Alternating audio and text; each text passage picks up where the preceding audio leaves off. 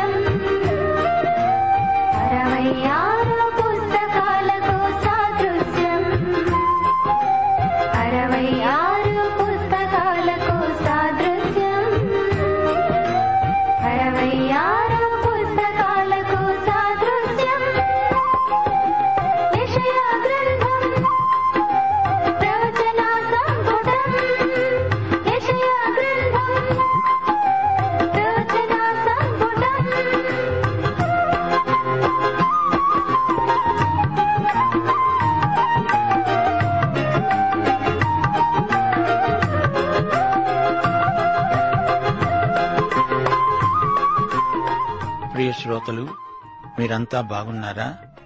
కుటుంబంలో అందరూ క్షేమంగా ఆరోగ్యంగా ఆనందంగా ఉన్నారా? ఈరోజు పాఠం కోసం కుటుంబ సమేతంగా రేడియో ముందు కనిపెట్టి చూస్తున్నారు మీకందరికీ సుస్వాగతం.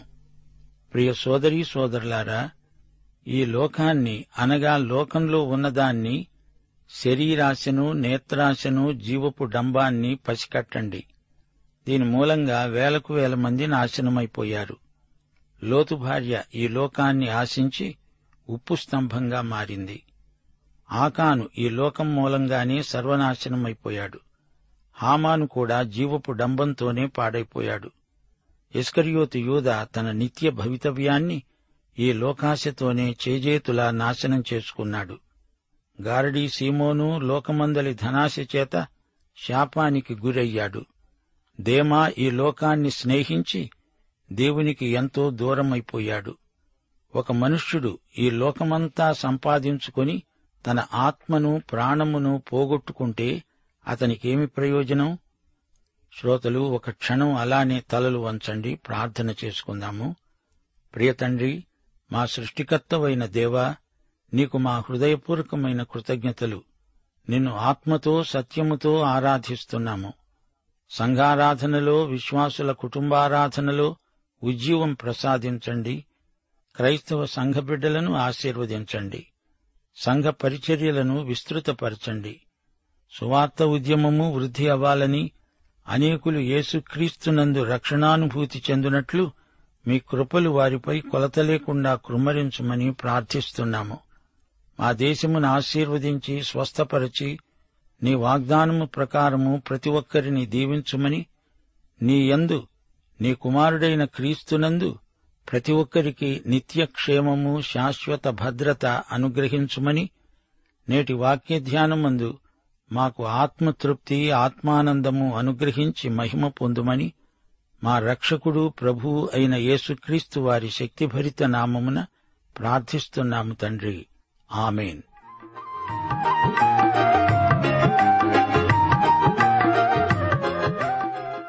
ప్రియ శ్రోతలు మనమిప్పుడు యషయా గ్రంథం ఇరవై రెండో అధ్యాయం వినబోతున్నాము. ఈ అధ్యాయంలో ఎరుషలేమును గూర్చిన దైవోక్తి పలుకబడింది. ఒకటి నుండి నాలుగో వచనం వరకు. దర్శనపు లోయను గురించిన దేవోక్తి ఎరుషలేముకు ఇప్పుడు దర్శనపు లోయ అని పేరు వచ్చింది. అందరూ మేడల మీదికి ఎక్కుతారు. అల్లరితో నిండి కేకలు వేసే పురమది. ఉల్లాసముతో బొబ్బలు పెట్టే దుర్గం. హతులైన వారు యుద్ధములో ఖడ్గము చేత హతులు కాలేదు అధిపతులు పారిపోతూ ఉంటే వెలుకాండ్లు వారిని కొట్టకుండానే వారు పట్టబడిన వారయ్యారు. ఖైదీలుగా వారు దూరానికి తీసుకొని పోబడ్డారు. యషయా ఎంతో సంతాపపడి ఏడుస్తున్నాడు. అందరూ అతనికి విముఖులయ్యారు. తన జనానికి కలిగే నాశనం వల్ల అతనికి దుఃఖం ముంచుకొచ్చింది. ఎవరూ అతణ్ణి ఓదార్చజాలరు. దర్శనపు లోయ అంటే సంతాపించే లోయ. యషయా ముప్పై ఆరు ముప్పై ఏడు అధ్యాయాలలో ఎరుషలేముపై శత్రువుల ముట్టడి కన్నులకు కట్టినట్లు వర్ణించబడింది. మతైసు వార్త ఇరవై నాలుగో అధ్యాయం పదహారు పదిహేడు వచనాలలో ప్రభు చెప్పిన హెచ్చరిక మాటలు మరువలేము. మిద్యమీదివాడు దిగి కిందికి రాడు పొలములో ఉన్నవాడు తన బట్టల కోసం ఇంటికి రాడు. ఇప్పుడు యషయా ఇరవై రెండో అధ్యాయం ఐదు నుండి ఏడో వచనం వరకు వినండి. ఎరుషలేమును శత్రు సైన్యాలు ముట్టడిస్తాయి. అది యహోవా నియమించిన అల్లరిదినం ఓటమి త్రొక్కిసలాడే కలవరం. ప్రాకారాలు కూలిపోతాయి. కొండవైపు నుండి ధ్వని వినపడుతుంది. యోధులు రథాలు రౌతులు శత్రువు అంబుల పొది గవిసిన తీయబడిన కీరుడాలు అందాల లోయ. అంతా యుద్ధరథాలతో నిండిపోయింది. గుర్రపు రౌతులు గవిని వద్ద వ్యూహంగా ఏర్పడి ఉన్నారు. ఎరుషలేము శత్రువుల చేత ఆవరించబడిన దృశ్యమిది. పట్టణం శత్రువులకు పూర్తిగా హస్తగతమైపోతుంది.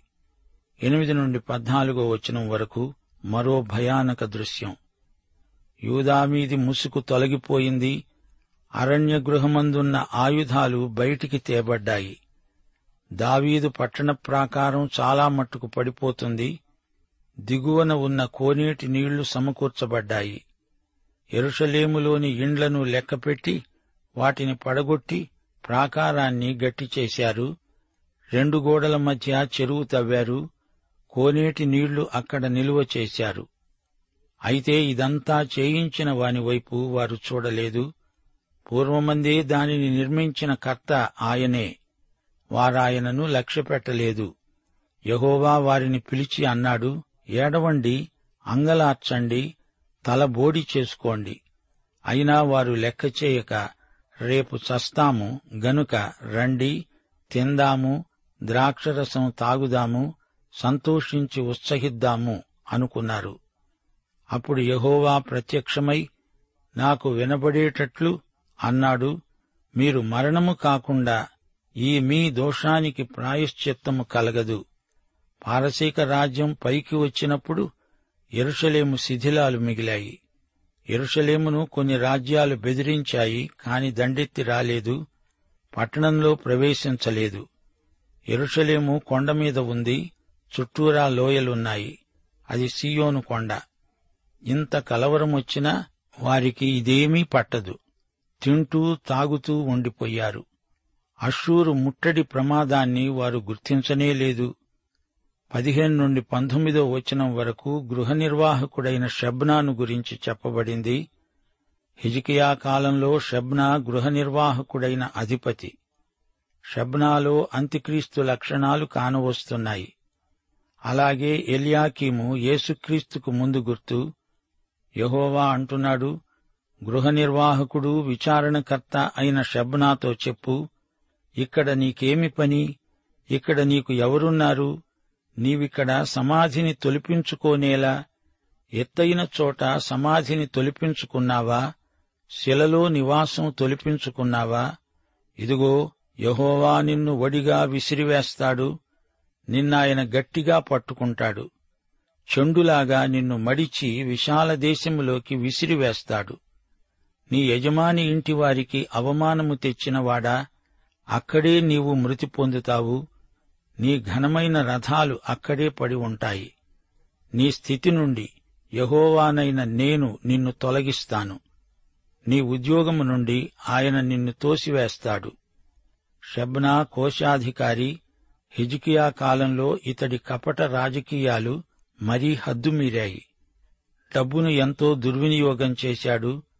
ఇతని గురించి రెండు రాజులు పద్దెనిమిదో అధ్యాయం పద్దెనిమిదో వచనం పంతొమ్మిదో అధ్యాయం రెండో వచనం యషయ ముప్పై ఆరో అధ్యాయం మూడో వచనం ముప్పై ఏడో అధ్యాయం రెండో వచనం.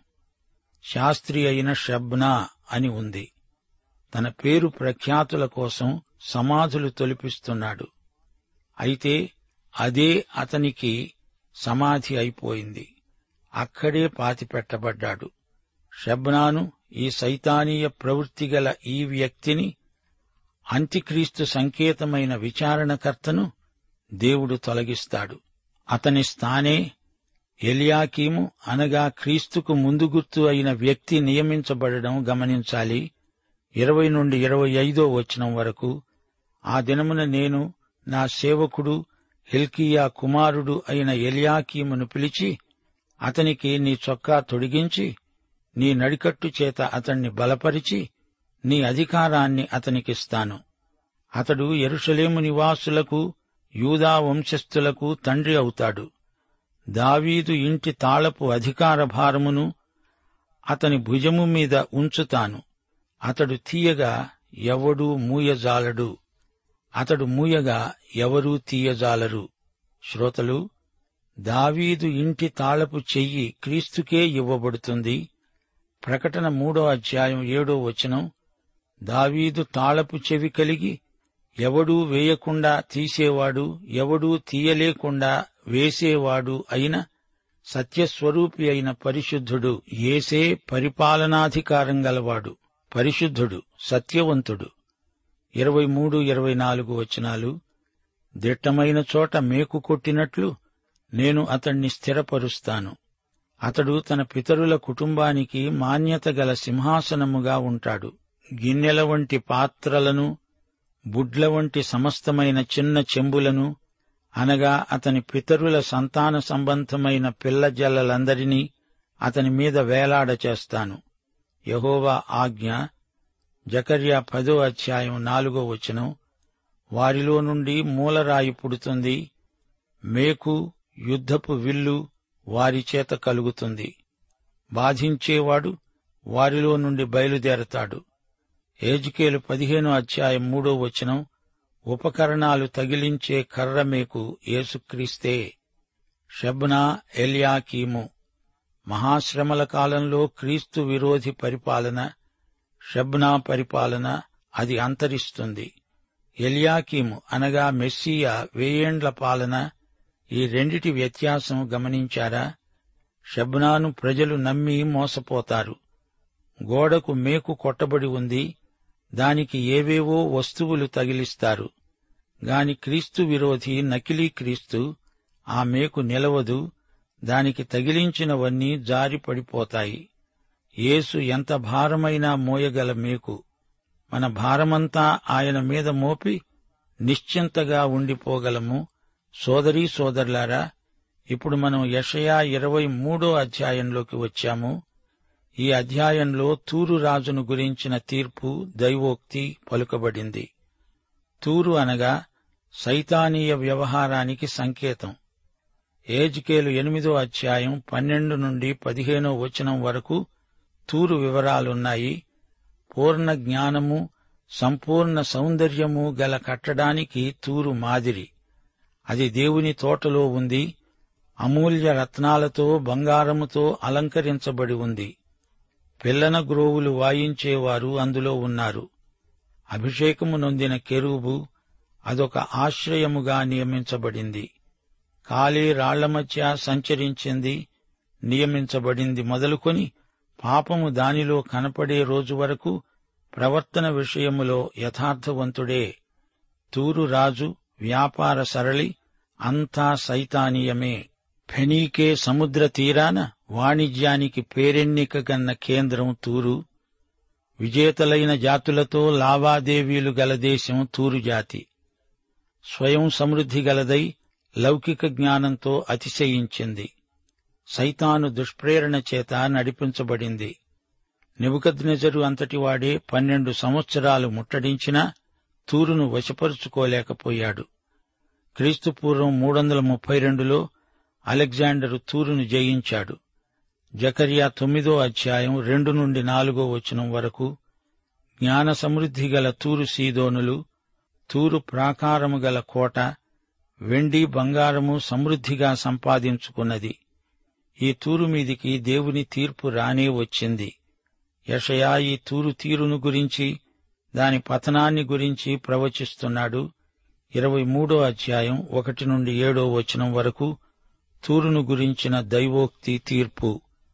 తర్షీషు ఓడలారా అంగలార్చండి తూరు పాడైపోయింది. ఇల్లు లేదు ప్రవేశ మార్గం లేదు. కిత్తీయుల దేశం నుండి ఈ వార్త వెల్లడైంది. సముద్ర తీరవాసులారా అంగలార్చండి.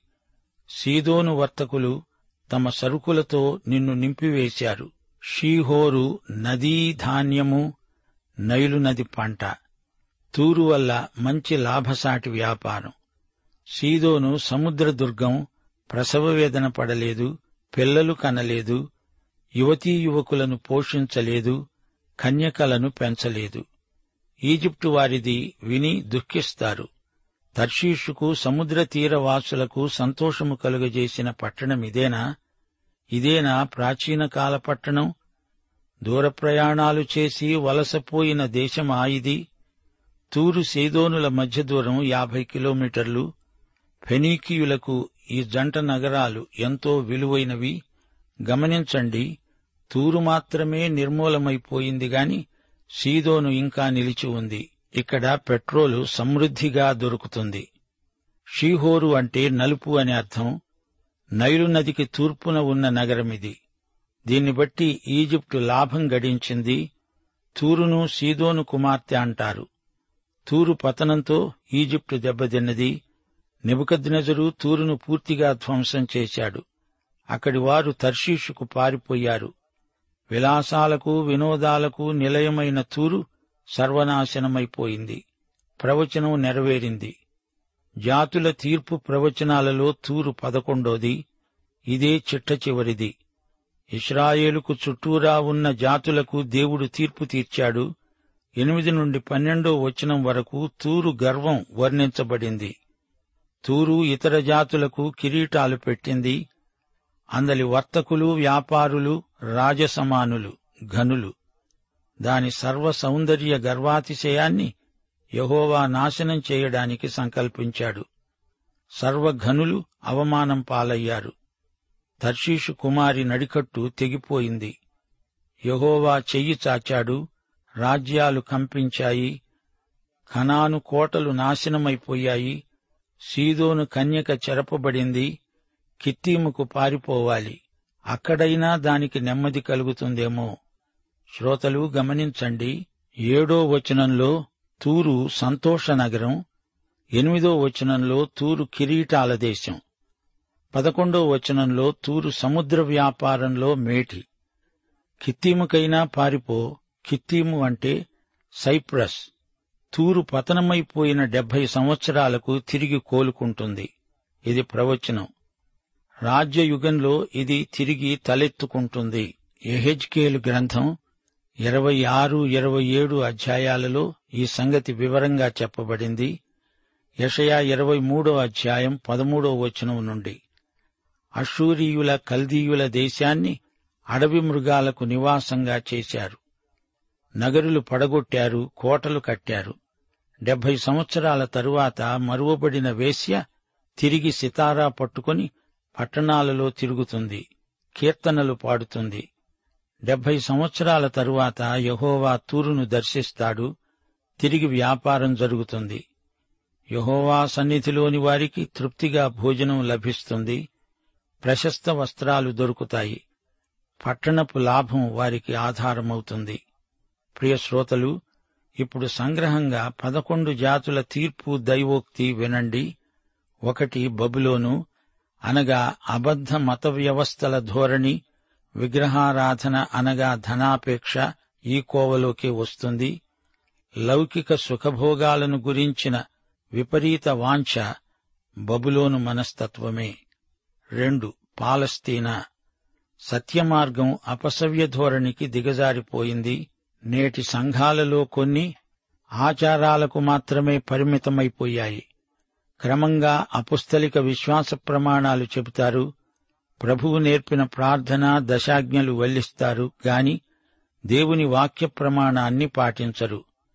గతకాలపు ఉజ్జీవానికి ఈ మతాచారవాదుల ధోరణి కేవలం విరుద్ధం. మూడు మోయాబు ఈ మనస్తత్వం నామకార్థ మత ప్రవర్తన పైకి భక్తి గలవారి వలి ఉండి దాని శక్తిని ఆశ్రయించనివారు. బబులోను పాలస్తీనా మోయాబు మనస్తత్వాలు నాటి నుండి నేటి వరకు కొనసాగుతూనే ఉన్నాయి. నాలుగు దమస్కు. ఇది రాజీ మనస్తత్వం. ఈ రోజున సంఘానికి లోకానికి మధ్య ఉన్న అపవిత్ర స్నేహానికి దమస్కు మనస్తత్వం ప్రతీక. సంఘం లోకంతో రాజీ పడుతోంది. సత్యానికి కట్టుబడి సత్యం కోసం స్థిరంగా నిలిచే సంఘాలకు జేజేలు. ఐదు ఇథోపియా. ఇది మిషను ఉద్యమానికి అనగా ప్రేషితోద్యమానికి ప్రతీక. వాక్యాన్ని దూర ప్రదేశాలకు పంపించటంలో ఉద్యమ స్ఫూర్తి గల మనస్తత్వం ఇథోపియా. ఈ ఉద్యమంలో నేడు ఉజ్జీవం రావాలి. ఆరు. ఈజిప్టు అనగా లోకం లోకాశలు. దీనికి దేవుని బిడ్డలు దూరంగా ఉండాలి. అబ్రాహాము అందులోకి వెళ్ళి శోధనలకు గురి అయ్యాడు. లోకాన్ని అందులో ఉన్నదాన్ని ప్రేమించకూడదు. ఏడు పారసీకం. ఇది బబులోను లాంటిదే. విలాస సుఖభోగాలను మరిగిన వారు పతనం దిశగా పయనిస్తారు. ఎనిమిది ఏదోము ఇది కేవలం శరీరానుసారమైన మనస్సు. ఈ రోజున క్రైస్తవుల మధ్యనే చాలామంది శరీర దాసులున్నారు. జాగ్రత్త. తొమ్మిది అరేబియా. ఇది యుద్ధానికి పోరాటానికి ప్రతీక. సమకాలీన సమాజంలో ఒక విచిత్రం కానవస్తోంది. డేగల్లాంటి వారు పావురాల్లాంటి వారు రెండు వర్గాలున్నారు. ఈ ఇరు వర్గాల వారు శాంతి సమాధానాల కబుర్లు చెబుతారే గాని పావురంతో డేగ డేగతో పావురం దెబ్బలాడుకుంటూనే ఉన్నాయి. పది. దర్శనలోయ అంటే ఎరుషలేము. ఇది మతం కాదు రాజకీయం. లోక సమస్యలు రాజకీయాల ద్వారా తీరుతాయని కొందరి అభిప్రాయం. దానికిది అర్థవంతమైన సంకేతం. పదకొండు చిట్ట చివరిది తూరు. ఇది పచ్చి వ్యాపార మనస్తత్వానికి ప్రతీక. డబ్బుతో సమస్యలు తీరవు. బీదలకు సువార్త ప్రకటించాలంటే దానిని సువర్తకం కిందికి మార్చడం తూరు మనస్తత్వం. బీదలకు సాయం చేసేవారు ధనికులవటమేమిటి? బీదలు మరీ బీదలవటమేమిటి? ఇదంతా తూరు తీరు. ప్రతిదీ వ్యాపార సరళికి మారుస్తారు. యేసు ప్రభు అన్నాడు నా తండ్రి ఇంటిని వ్యాపారపుటిల్లుగా దొంగల గుహగా మార్చకండి. దేవాలయంలో ఎద్దులను అమ్ముతున్నారు అనగా సేవను అమ్ముకుంటున్నారు. పావురాలను అమ్మేవారు కొందరు పావురం పరిశుద్ధాత్మ వరానికి సంకేతం. ఈ వరాలను అమ్ముకొని సొమ్ము చేసుకునేవారు కొందరు. మరికొందరు గొర్రెలను అమ్ముతారు గొర్రె యేసు ప్రభువుకు సంకేతం. ఇస్కరియోతులాగా యేసుక్రీస్తునే చౌకబేరానికి తెగనమ్మేవారు కొందరున్నారు. జాగ్రత్త.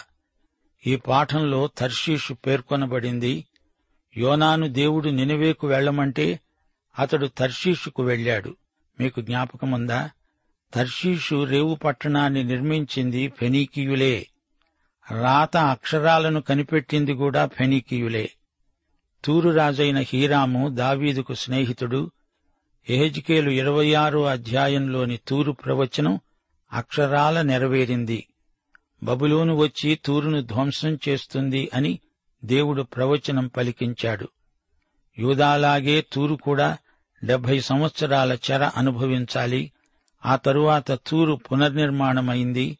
ఆ తరువాత అలెగ్జాండరు ప్రాచీన తూరును నామరూపాలు లేకుండా చేశాడు. దేవుని అమూల్య ప్రవచనాలను బట్టి దేవునికి స్తోత్రం. చరిత్ర నేర్పే పాఠాలు బహుళార్థ సాధకమైనవి. అషూరు డెబ్బై సంవత్సరాల పాటు తూరు సీదోనులకు ఆర్థిక సంక్షోభం ప్రతిష్టంభన కలిగించింది. ఆ తరువాత తూరు సీదోనులు తిరిగి లేచాయి. అయినా దేవాలయ నిర్మాణానికి తూరు పరోక్షంగా ఎంతో సాయపడింది.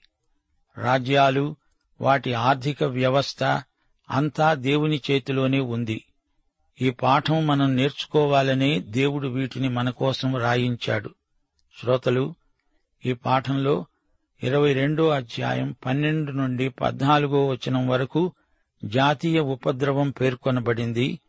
దేవుడు అందరినీ తమ పాపాల కోసం పశ్చాత్తాపపడి శోకించాలని ఆజ్ఞాపిస్తూ ఉంటే ఏమీ శ్రద్ధ చూపకుండా సంబరాలు చేసుకుంటూ ఉంటే అట్టి వైఖరిని దేవుడు ఎంత ఘాటుగా విమర్శించాడో విన్నారు గదా.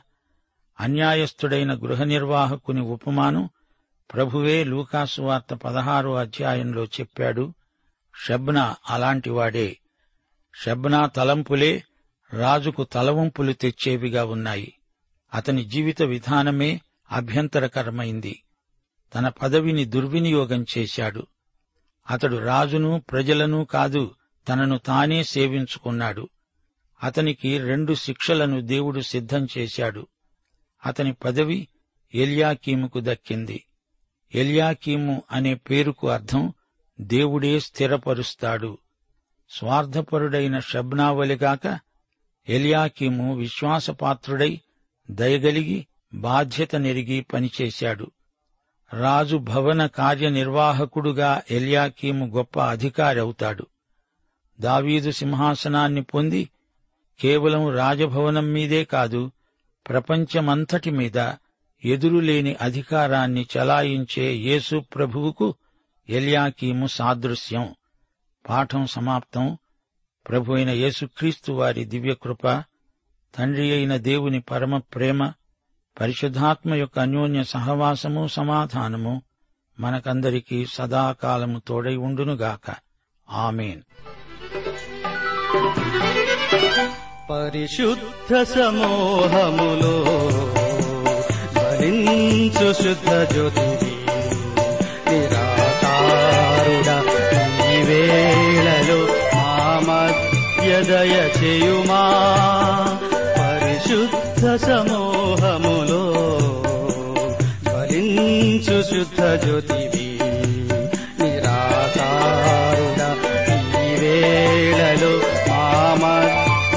మధ్య దయ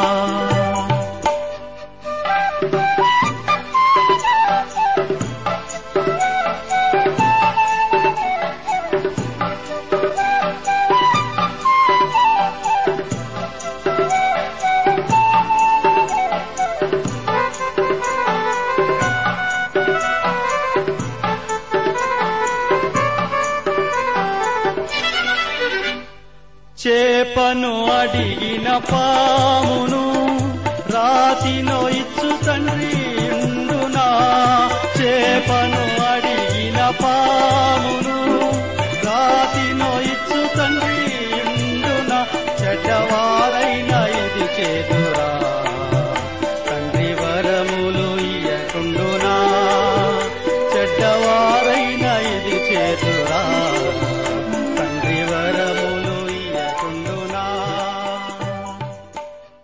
ప్రేమధార బైబిల్ అధ్యయన కార్యక్రమంలో మీరింతవరకు ఏషియా గ్రంథ వర్తమానాలు వింటూ ఉన్నారు. ఈ గ్రంథ ధ్యానాలు మీ అనుదిన ఆత్మీయ జీవితాన్ని మరింత శక్తితో ధైర్యంతో సహనంతో కొనసాగించడానికి సహాయపడగలవని భావిస్తున్నాం. ప్రస్తుతం మీరు వింటున్న ఏషియా గ్రంథ ధ్యానాలపై గొప్ప రక్షణ అనే పుస్తకాన్ని సిద్ధం చేస్తున్నాం. గొప్ప రక్షణ అనే ఈ పుస్తకాన్ని పొందగోరేవారు ఈ రోజే మాకు వ్రాసి లేదా ఫోన్ చేసి మీ పేరు నమోదు చేయించుకోవచ్చు. మా address Premadhara trans world radio India తపాలా సంచి నాలుగు సికింద్రాబాద్ ఐదు సున్నా సున్నా సున్నా ఒకటి ఏడు. మా సెల్ ఫోన్ నంబర్లు తొమ్మిది మూడు తొమ్మిది తొమ్మిది తొమ్మిది ఐదు రెండు ఐదు ఏడు సున్నా. మరొక నంబర్ తొమ్మిది మూడు తొమ్మిది తొమ్మిది తొమ్మిది ఐదు రెండు ఐదు ఎనిమిది సున్నా. మా email ID Telugu TTB at radio eight eight two dot com.